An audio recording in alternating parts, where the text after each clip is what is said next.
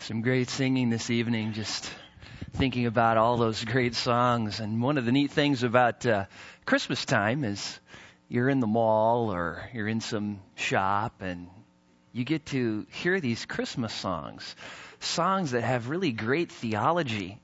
But all the people who are sitting around and standing around, you know, trying to keep their kids in line with their packages, they're they're really oblivious to what the songs are saying. We've sometimes sing them so much and have heard them all while growing up that the, the meaning of the songs have just disappeared. To really understand the meaning of Christmas, it's good to understand what it was like for those who were there that first night when Christ was born and some of the events that led up to it.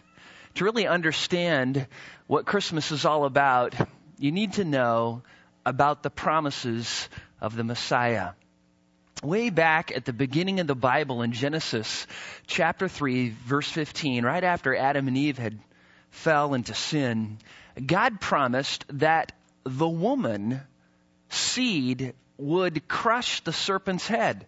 Well, that is a very significant statement because all the rest of Scripture all talks about the seed of men, and nowhere did it talk about the seed of a woman. And so there was this promise of this, this child that would be born of the woman who would, who would crush Satan's head. And then nothing for hundreds, hundreds of years. And then there was another promise to a man named Abraham that in his seed all the nations of the earth would be blessed.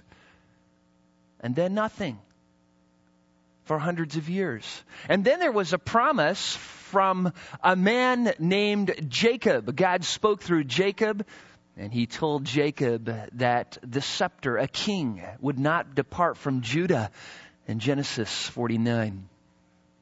And then later on, there was a promise in Deuteronomy 17 and 18 of a, of a, a king that would arise and a prophet from among God's own people who would speak the word of God to them, and then nothing for many years.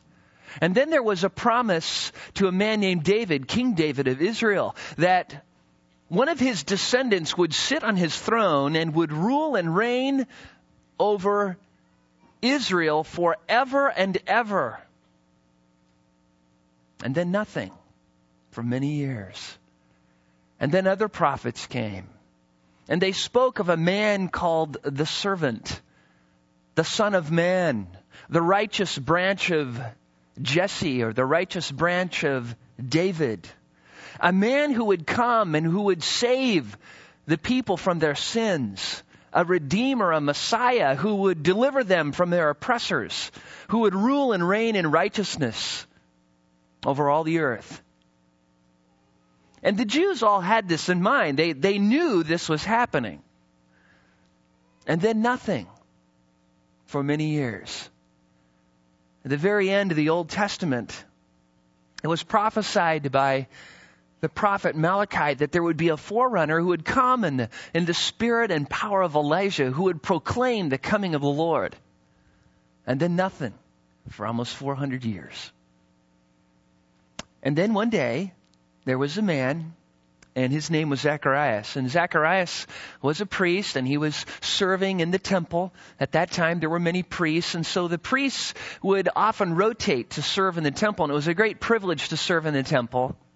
And while he was serving in the temple, an angel appeared to him when he went in to light incense.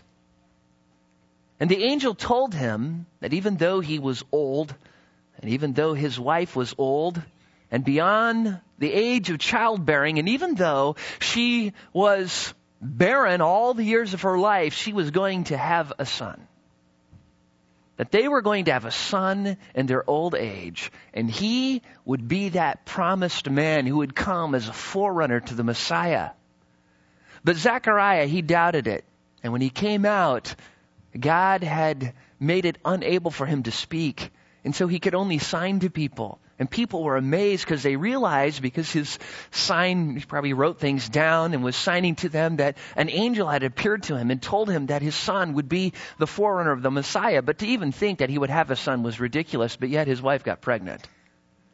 And everybody realized how incredible it was that this woman who was barren all of her life and now beyond the age of childbearing was going to have a son who would be the forerunner to the Messiah.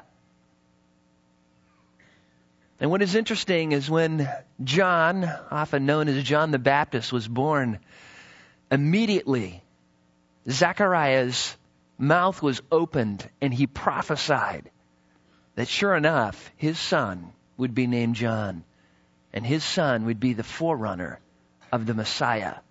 And Luke, the Gospel of Luke, tells us that great fear came upon all those who heard, and that the news of this spread all around Judea. Now you can imagine what the religious leaders are doing at this time as they're thinking, boy, what is going on? We've heard this story. We know Zacharias. We know his wife. Look at, she's pregnant in her own age, her old age. And they were thinking to themselves, man, this is something else. I wonder what's going to happen. I wonder what this child is going to be like. And during that same time, another woman named Mary,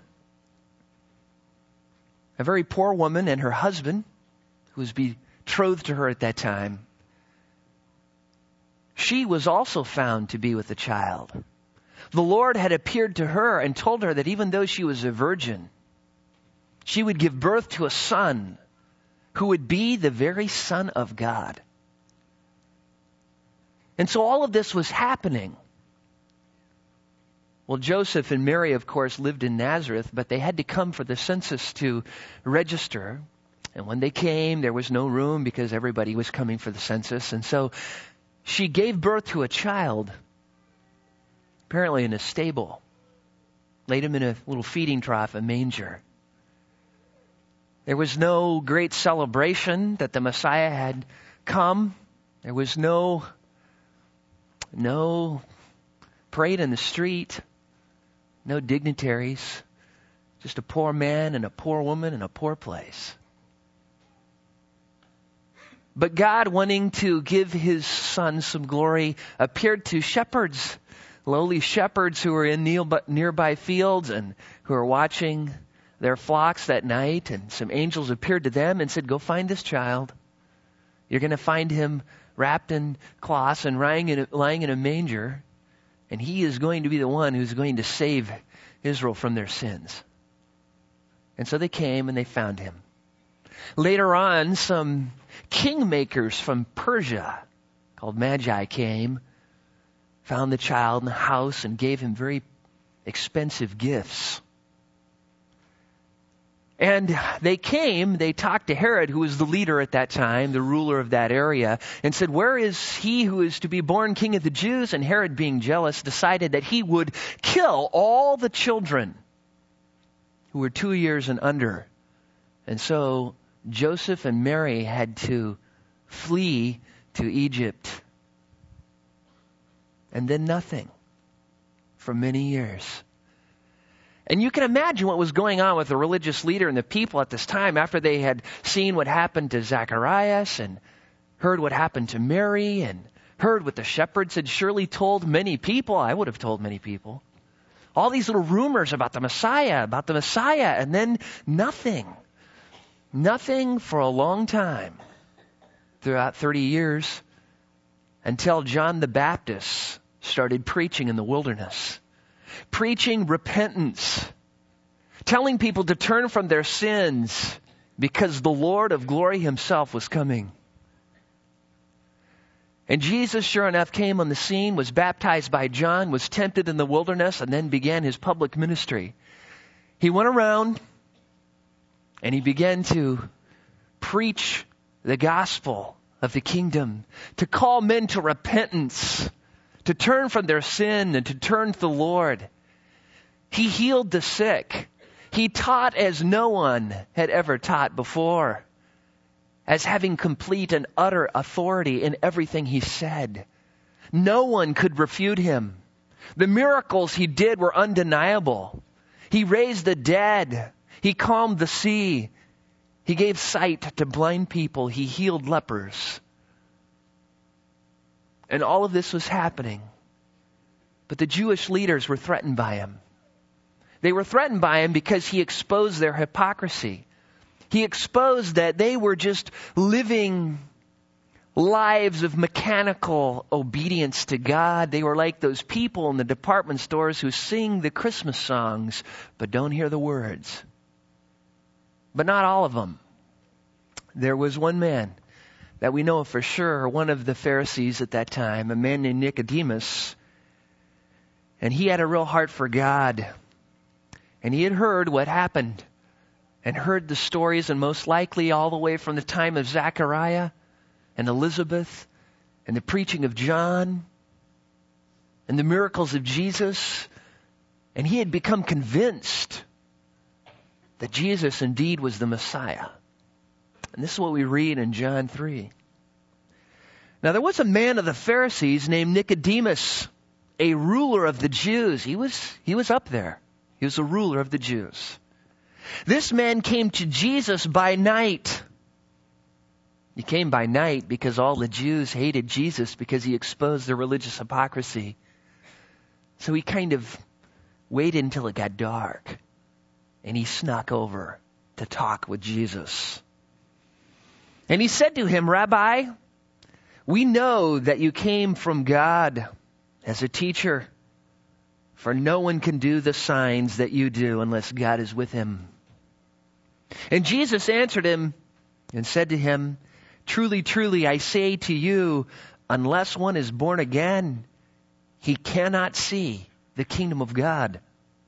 And Nicodemus said to him, How can a man be born when he is old? He cannot enter a second time into his mother's womb and be born, can he?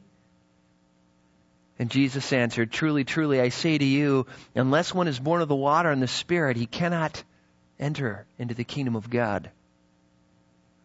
That which is born of the flesh is flesh, and that which is born of the Spirit is spirit. Do not be amazed that I said to you, you must be born again. Here Jesus is speaking to a man who is a, who is a Pharisee. He is an expert in the scriptures. He is an expert in the scriptures, a ruler of Israel, and he doesn't even understand how to get to heaven. Just like many people today. They know about heaven, they know about Jesus, but they don't know how to get to heaven through Jesus. Then Jesus explains to him, the wind blows where it wishes. Then you hear the sound of it, but do not know where it comes from and where it is going. So is everyone who is born of the Spirit. You know, you go outside and you see the wind blowing. Well, do you see the wind blowing?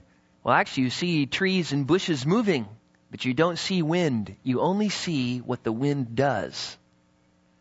And Jesus says that's what it's like when the Spirit of God enters into a person's life. You don't see it, the Spirit Himself, but you see what the Spirit does.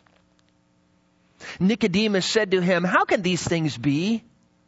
And Jesus answered and said to him, Are you a teacher of Israel and do not understand these things? Truly, truly, I say to you, we speak of that which we know and testify of what we have seen, and you do not accept our testimony. And if I told you earthly things and you do not believe, how will you believe if I tell you heavenly things? No one has ascended into heaven but he who has descended from heaven, the Son of Man.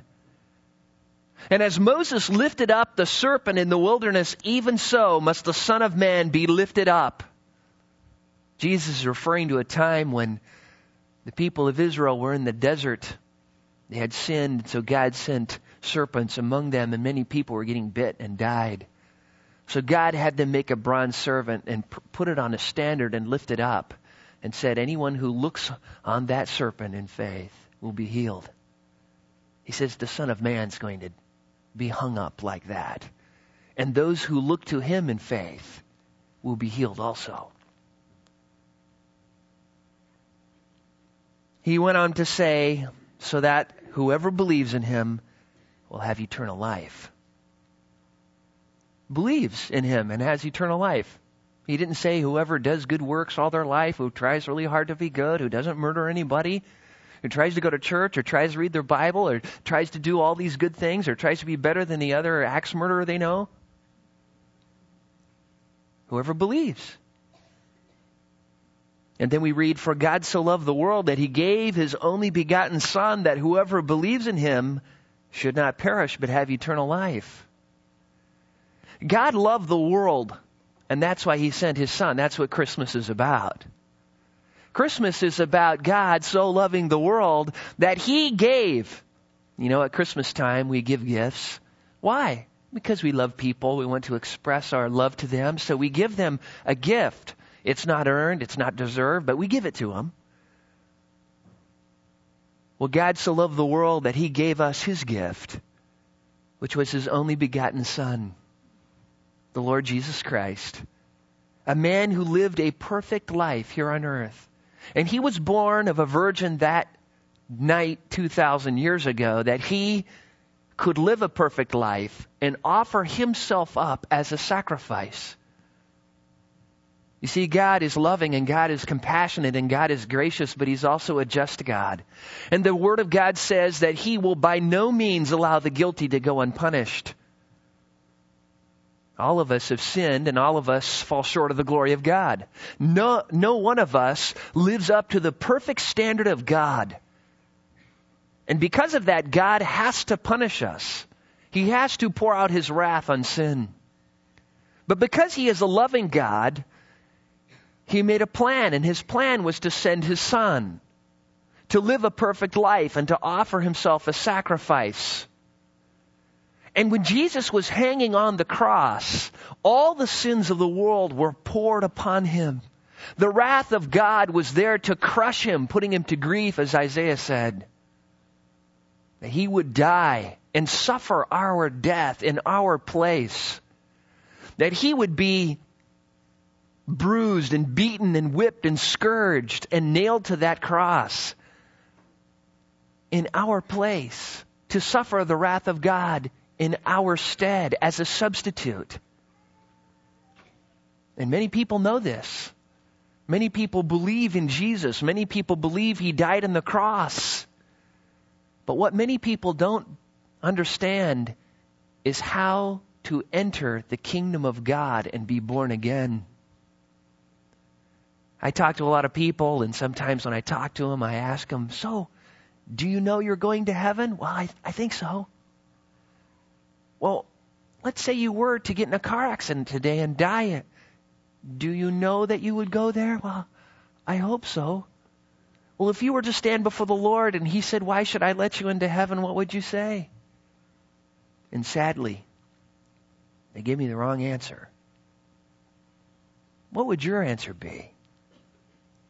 Would you say, well, I've tried to go to church or I've tried to be good or I've tried to do what's right. I've never murdered anybody and I'm not as bad as the guy next door or the guy I read about in the paper. What would your answer be? Would you immediately think about all the things you have done that maybe have pleased God, that hopefully you've done more good on this side than bad on this side, so your good outweighs the bad? If that's your answer, that's the wrong answer. The scriptures say, by the works of the law, no one will be justified before God. The scriptures say, we are saved by grace through faith and that not of ourselves. It is the gift of God, not a result of works that no one should boast. The scriptures say he did not save us by deeds which we have done in righteousness, but according to his mercy. Some of you may be sitting out there thinking, well, then how are you saved? If you're, if you're not saved by being good, then how are you saved? Well, that's what I want to tell you right now. You are saved by believing, by having faith in Jesus Christ and His work on the cross. You are saved by trusting that Jesus is the Son of God, that He was born of a virgin, that He did live a perfect life, that He died on the cross for your sins, that He was buried, and that He rose again on the third day, conquering death. When you place your faith in what Christ did, not what you do, and you trust only in Him to save you, realizing you are a sinner that you cannot save yourself. When you make a commitment to God to follow Him, to turn from your sin and to follow Christ, that's what repentance is. And believe in what Jesus did, then you will be saved. You will be, as Jesus said to Nicodemus, born again, and your life will change. Oh, you won't be able to see the Holy Spirit directly, but you will be able to see it working in your life, the effects of God's Spirit working in you. Tonight we've sung some great songs, and these songs speak of a Savior that was born. And He is no longer a baby, and He's no longer in the manger. He's no longer being whipped and spat on and crucified. He is now in heaven, and all authority has been given to Him on heaven and on earth and he is coming again. And when he comes again, he is coming as the King of Kings and the Lord of Lords, the Prince of Peace, to rule all those who have believed in him. Have you done that? Have you given your heart to Christ? Do you realize that you are a Savior? Do you realize that you are in need of a Savior? Have you come to understand that only Christ can save you? And are you willing tonight to turn from your sin and to receive Jesus Christ as your personal Savior? I hope so. We're going to take some time right now to pray. And as we do, I'll just pray. And if you've never committed your life to Christ, tonight is the night. Today is the day of salvation. Make this the best Christmas season ever. Give your heart to the Lord. Let's pray. Father, we come before you this evening so grateful to be here to worship with your people in this place. Father, I pray that if there's someone here who doesn't know you, maybe many people who don't know you, who have never given their lives to you, who have never repented of their sins and never placed their faith in the finished work of Christ on the cross, who are maybe trusting in their own works, I pray that they would repent of that, that they would turn from that, that they would cling only to you and believe only in you and make you their only Savior. Father, I pray that right now many would give their heart to you. And in doing so, they would know that they have complete forgiveness in you, that all their sins are washed away, that they stand before you now holy and blameless and Father, may this Christmas not pass any of us by without hearing the words of the great songs we sing and giving you praise for the gift of your only begotten Son, because we know that whoever believes in him will not perish but have everlasting life. Pray this in your Son's name. Amen.